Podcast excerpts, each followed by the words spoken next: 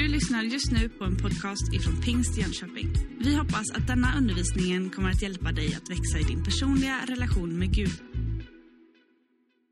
Josef heter jag, som sagt. Eh, jag eh, har eh, alltid varit med i den här församlingen. Jag har varit här sedan jag föddes, faktiskt. Och jag har förmånen att få ha min familj här också, och även min fru Sofia. Och nej, men som sagt, Allstar Mission är min grej. Idrottsarbetet vi har här i kyrkan. Eh, så jag är liksom van vid att ha en, eh, alltså verkligen en publik som är supportande, lite halvt galen. Det får gärna vara någon, liksom, någon flagga i hörnet eller en bengalisk eld som tälls. Det, det gillar jag liksom. Så eh, jag vet, ni har säkert höga förväntningar på att jag ska säga någonting bra, men eh, ni skulle bara veta att alltså, mina förväntningar på er är så här höga eh, på vad ni ska göra. Ehm, ja, och alltså när jag fick frågan då av eh, Marcus och Mattias att Josef, vill du den 17 september predika? Vi tror att Gud vill att du ska göra det. Ah, jag blev jätterädd. Alltså jätte, jätte, jätterädd. Ehm, blev supersvettig och bara darrade. Ehm, och ehm, jag kände väl direkt, eh, är det här verkligen rätt gubbe ni har tagit? Eh, är, är jag rätt person för detta? Vem är jag att göra det här? Eh, så, att, så var det jag tänkte. Ehm, och jag, ja, jag borde väl inte vara den enda som tänk, skulle tänka så eh, i kyrkan, hoppas jag. Ehm, faktum var att jag kollade upp min kalender när han frågade, den 17 september. Och jag kände, oh, måtte det vara fullbokat den 17 september. Eh, låt mig ha en fotbollsmatch jag ska spela, låt, eh, låt det vara älgjakt, men det visste jag, det är ju oktober så det finns ju inte möjligt. möjlighet. Eh, eller att vi bara var borta. Men jag kan säga så här, den var blank 17 september. Det var blankt. Så att, okej, nej, inte ens en tvätttid var inlagd. Så nej, jag kände det hopplöst, jag, jag måste ju göra detta såklart. Ehm, och, ehm, och nu kommer vi till mitt tema faktiskt, ehm, till min predikan som just lyder Var inte rädd. Det ska jag prata om. Ehm, och jag tänkte inleda med ett bibelord eh, som eh, är Jesaja 41 och 10. Och vi ska få upp det på skärmen här också, tror jag. Ehm, det lyder så här. Var inte rädd, jag är med dig. Ängslas inte, jag är din Gud. Jag ger dig styrka och hjälper dig, stöder och räddar dig med min hand. Eh, när jag läste det bibelordet så gav det mig eh, kraft och mod. Jag kände så tydligt att det är det här jag ska prata om. Ehm, så varför skulle jag kunna säga nej till en sån här utmaning, ställer jag mig själv frågan. Eh, något som jag så egentligen från början så gärna ville säga nej till, blev ju helt omöjligt att inte svara ja på. Ehm, och jag tror att när man blir övertygad om att Gud ska göra någonting i ens liv, då ska man göra det. Eller hur? Bra, så är det. Punkt. Ehm, ehm, eh, och eh, ja, jag tror knappt någon här inne har kunnat undgå en man som heter Sebastian Staxett detta år. En fantastisk kille eh, som eh, på många sätt, tycker jag, har en, en tro på Jesus som nästan är eh, unik. Eh, han har en låt som heter Var inte rädd. Eh, jag vill bara förtydliga nu att det är inte nu jag börjar sjunga solosång och sjunger den låten. Eh, ni kan vara lugna, det är inte min styrka. Jag ska läsa den här texten. Det kommer inte komma någon sång heller sen. Ja. Så här lyder texten. Om jag gav dig allt jag har, skulle du ge mig allt tillbaks? Jag tolkar det som att människan ställer den frågan till Gud. Och jag tror vi ofta tänker så. Okej, Gud, om jag ger dig min tid, min, mitt engagemang, all min kraft och kanske alla mina pengar, vad, vad får jag tillbaka då? Om jag har satsat så mycket? Ehm, I den här låten eh, så... Eller alltså, alltså vi söker någon form av försäkring, tror jag ofta, i, i, i allt vad vi gör. Eh, I fortsättningen av den här texten i Sebastians låt så svarar Gud, var inte rädd. Alltså, om jag gav dig allt jag har, skulle du ge mig allt tillbaks. Gud svarar, var inte rädd. Som ni märker så ignorerar nästan Gud din fråga och ditt tvivel eh, och liksom bara får dig att tänka större, se längre. Och um, han säger, jag har koll mitt barn, släpp kontrollen.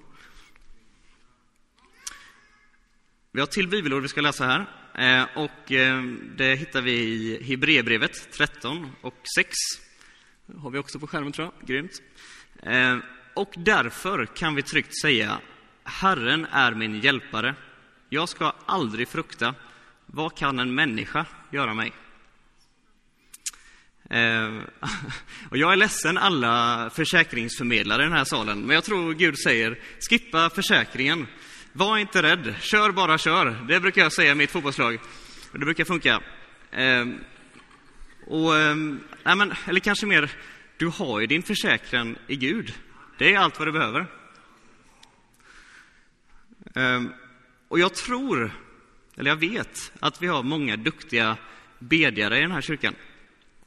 Men jag tror att det inte finns lika många bra lyssnare. Eh, det finns många gånger en rädsla för Eh, att lyssna in på vad Gud eh, vill göra i våra liv. Tror jag. Och jag inkluderar den skaran som känner så. Eh, för Gud kanske vill göra någonting som jag inte vill. Något som jag känner mig, det här är obekvämt. Ehm, och, och det är väldigt jobbigt. Eh, jag minns min lilla syster eh, när hon var, Ottilia, när hon var sex sju år, eh, så ville hon alltid rappa Gud som haver när hon skulle, innan hon skulle lägga sig, av någon konstig anledning. Jag vet inte vem i söndagsskolan som lärde ut det, vem som är skyldig till det. Men det var ju riktigt gött, det var ju fart och fläkt och det var kul. Men det var inte så lätt för Gud att komma in där i det här rappandet och flika in med någonting, att Ottilia, du ska göra detta. Så att så min utmaning jag vill skicka med till er är att ta för vana att var, varje dag att lyssna in Gud. Gud, vad vill du göra i mitt liv? Han har så stora planer för dig och vad du ska åstadkomma i ditt liv och vad du kan få betyda för andra människor. Och var inte rädd att lyssna in Gud och låta dig användas av honom bara för att omständigheterna inte är perfekta, eh, utan för att han är perfekt. Det spelar ingen roll vilket skede du är i livet. Ibland så, så kan man känna att man har lite sämre självförtroende. Så kan jag känna att ja, vissa veckor är det riktigt långt nere, men vissa andra så känner man att det går bättre. Ehm, men låt, alltså, det är Jesus som gör jobbet. Han är snickaren, vi är verktygen. Ehm, och slutligen eh, så vill jag skicka med ett eh, bibelord till alla er som står inför en utmaning, är rädda för någonting eller känner människofruktan. Eh, och då har vi ett till bibelord här, det sista, som vi hittar från Ordspråksboken 16 och 3. Lägg allt du gör i Herrens hand, så kommer dina planer att lyckas. Emma Hessner, ska du ta vid eh, i den här predikoserien? Wow. Ni kommer märka här, när vi tre har sagt det vi hade tänkt att säga och förhoppningsvis det som Gud hade tänkt att säga.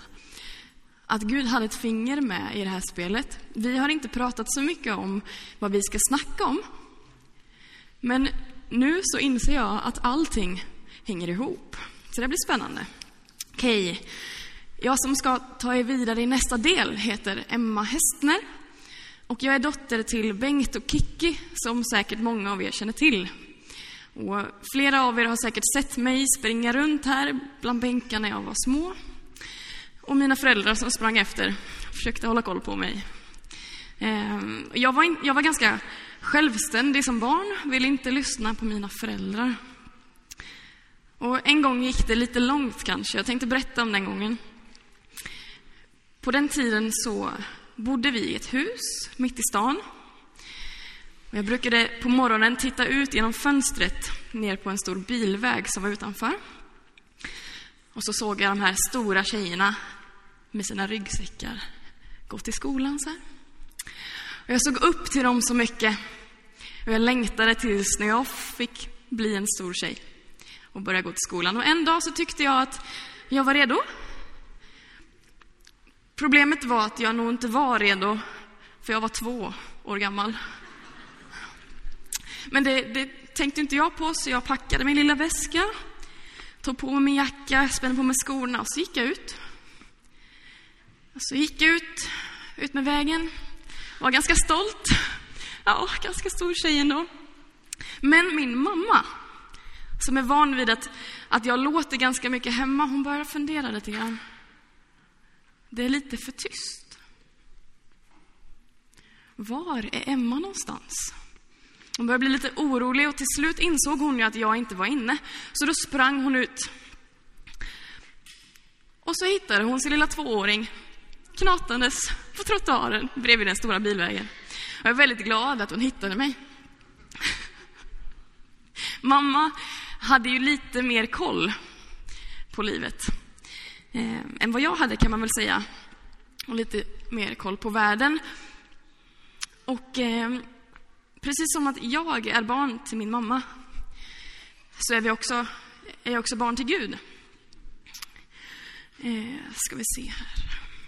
Var skulle jag komma någonstans? Just det. Och barn till Gud, det har ni hört många gånger, många av er.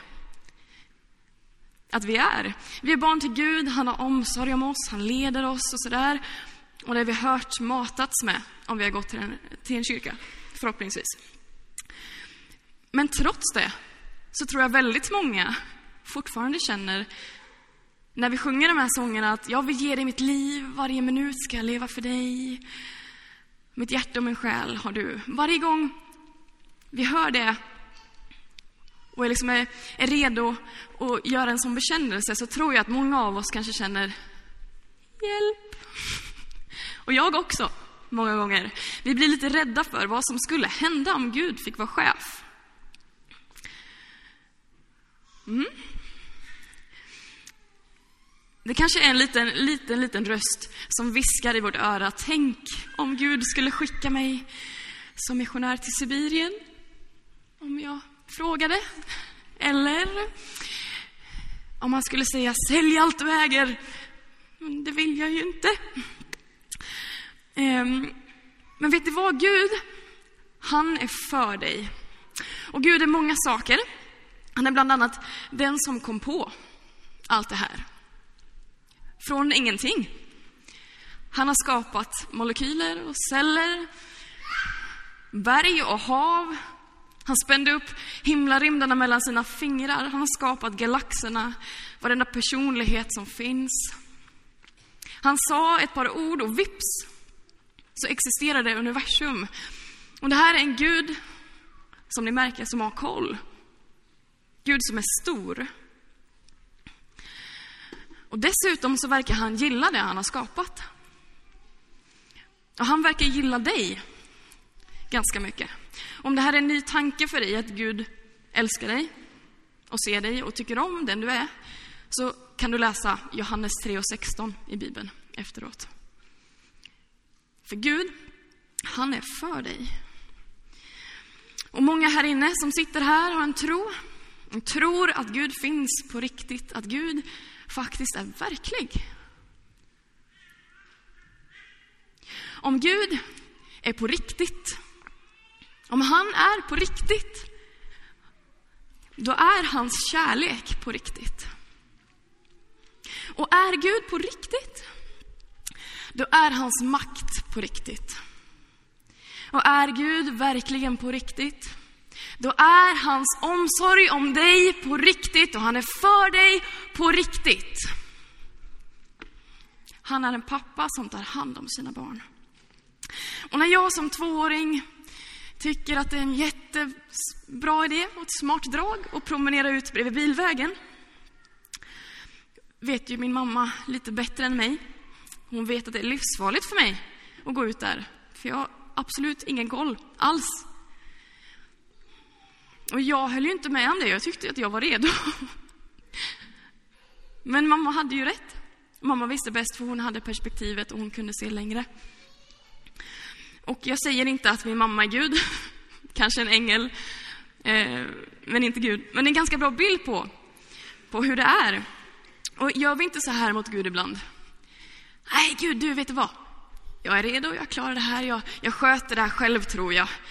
jag, eh, jag har koll på det här och du behöver inte blanda dig i för nu det känns lite obekvämt så att eh, jag tar det här. Och jag vet ju vad jag mår bra av liksom. Ta mina egna beslut. Ehm, men vi glömmer ju bort i så fall att Gud är den som känner oss bäst i hela universum. Det är han som har skapat oss, det är han som har designat oss. Och dessutom ser han allt. Han ser allt här, han ser allt i mig, i andra och till och med in i framtiden. Ja, han är en Gud som har koll. Dessutom så kan han älska mig bättre än vad jag någonsin kan älska mig själv. Gud har full koll och Gud är för dig. Ehm, och vad skulle Gud vara för Gud om man skulle säga om det fanns två vägar? Och den ena skulle leda till ett stup och jag skulle trilla ner. Och den andra leder till något helt annat och bättre. Och vad skulle Gud vara för Gud då? Om man sa, men gå dit. Det är en bra idé, gå dit. Vad jag, och så skulle jag trilla ner för stupet. Vad jag har märkt om vem Gud är och vad jag kan läsa i Bibeln, så skulle han sagt, gå dit, gå inte dit, akta dig. Problemet är att ofta så vill vi veta varför. Och det är inte alltid Gud säger varför. Det handlar om att vi måste lita på att Gud vet bäst. Och Gud är inte heller den som skulle skicka dig till Sibirien och bli missionär om du skulle vantrivas något otroligt där. Han skulle inte, du ska inte sätta dig som han har skapat med de egenskaper du har på ett ställe där du inte skulle trivas och där det inte skulle bli bra frukt utifrån det. För en sån bild av Gud har jag och jag hoppas verkligen att den stämmer. Och vi förstår inte allt som händer, vi förstår inte varför. Men om Gud verkligen finns, då är han värd att lita på. Även om vi inte förstår varför. Och jag ska läsa två bibelord till slut. Avrunda lite grann. Ehm, och det första är psalm 32 och 8. Och där står det så här. Jag vill ge dig insikt och lära dig den väg du ska gå. Jag vill ge dig råd, min blick ska följa dig. Och sen det sista bibelordet, Jeremia 29 och 11. Då står det så här. Jag vet vilka avsikter jag har med er, säger Herren. Välgång, inte olycka. Jag ska ge er en framtid och ett hopp. Gud har koll. Han är en pappa som tar hand om sina barn och Gud är för dig.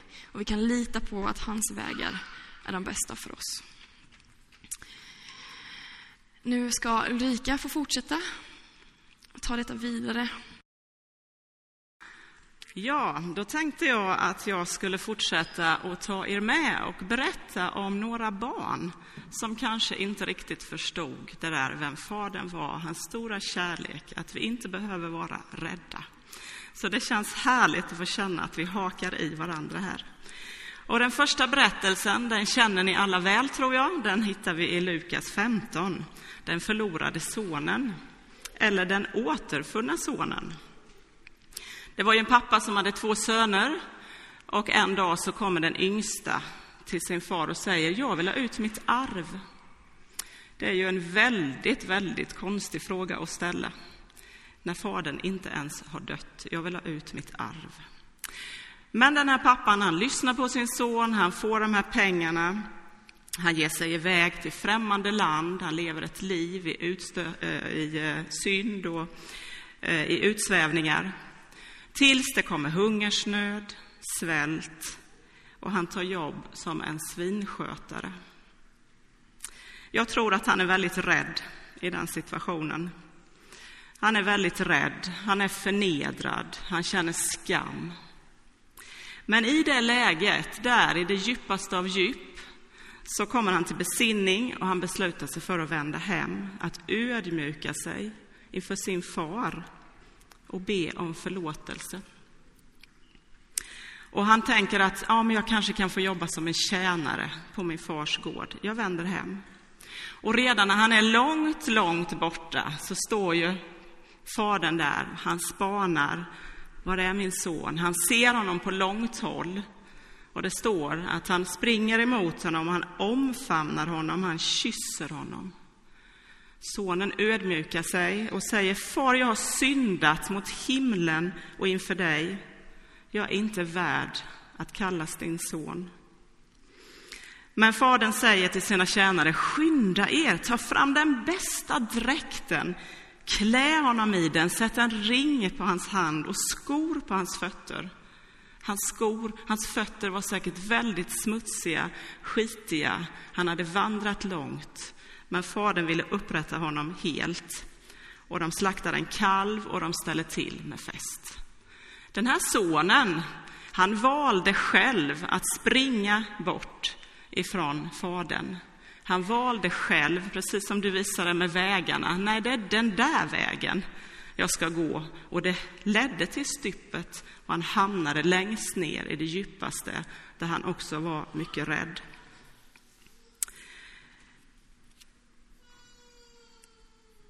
Men så har vi en son till i den här berättelsen. Och den sonen har jag funderat också en hel del på den sista tiden. Det väcks en avund i honom. Han blir avundsjuk. Och han tycker det är jättesvårt att förstå hur pappan här vill ställa till med en stor fest med allt det hemska som han har gjort. Eh, och den här avunden, den skapar misstänksamhet, den skapar distans och den gör faktiskt att han inte kan glädja sig med sin bror som har kommit hem. Och han som rent fysiskt fanns närmast sin pappa, han var den som minst kunde känna pappans kärlek. Plötsligt så var det han som var känslomässigt längst bort. Och jag tror att vi alla väldigt lätt kan hamna där.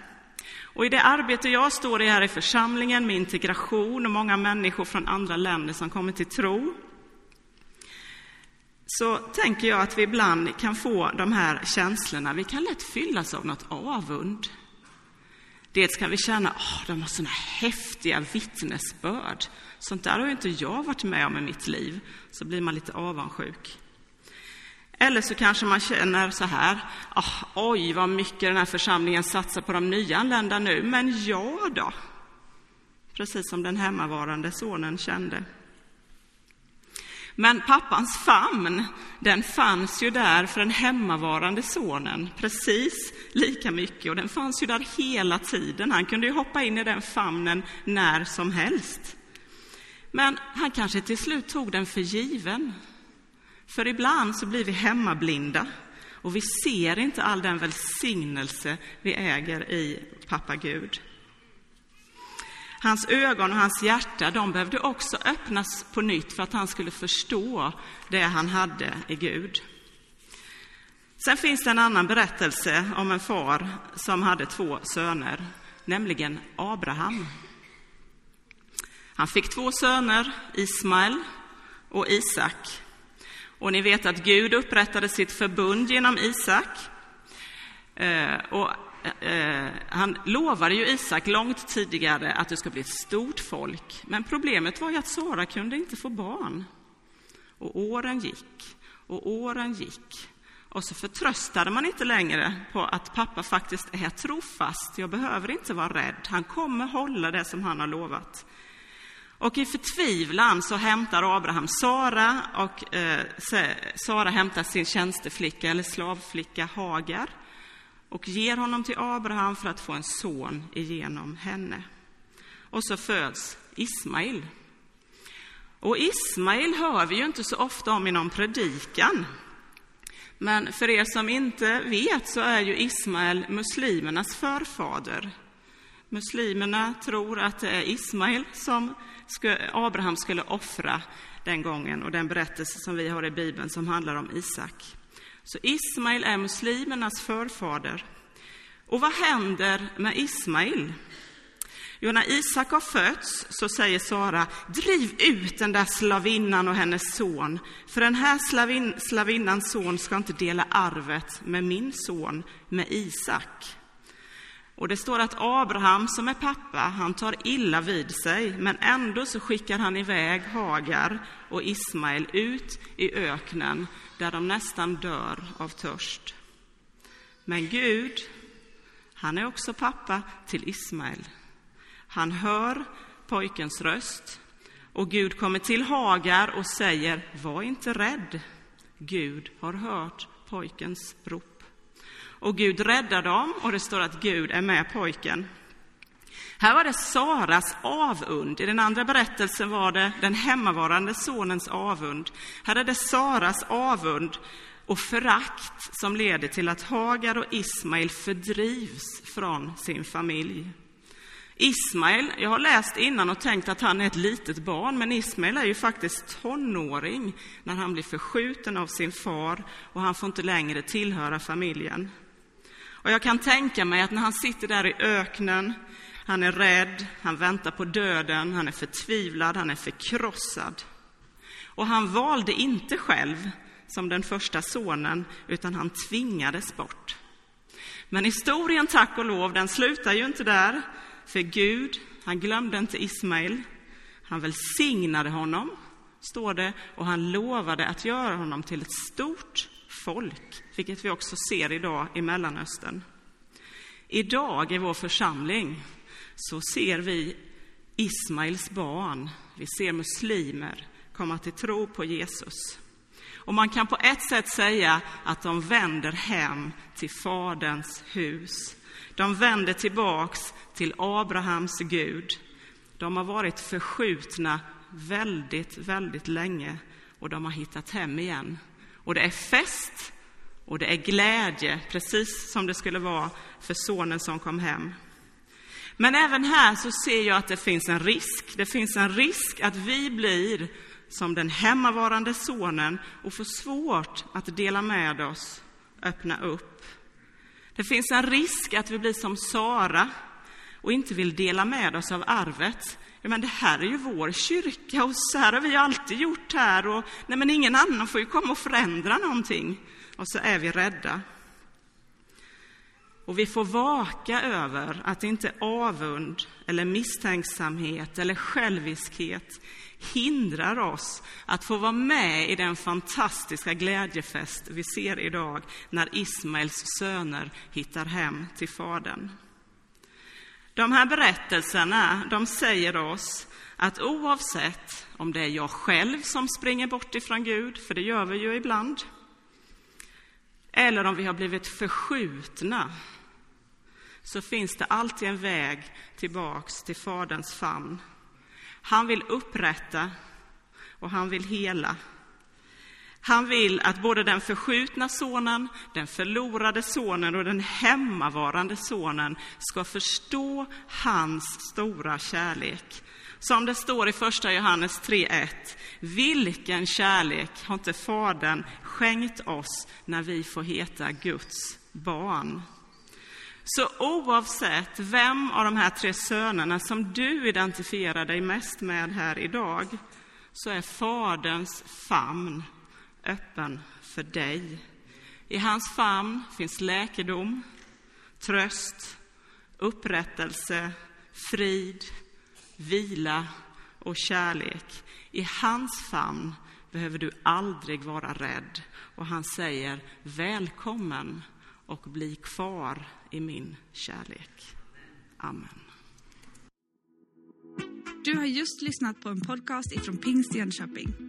För att få reda på mer om vilka vi är och vad som händer i vår kyrka så kan du gå in på pingstjonkoping.se eller följa oss på sociala medier via pingstjkpg.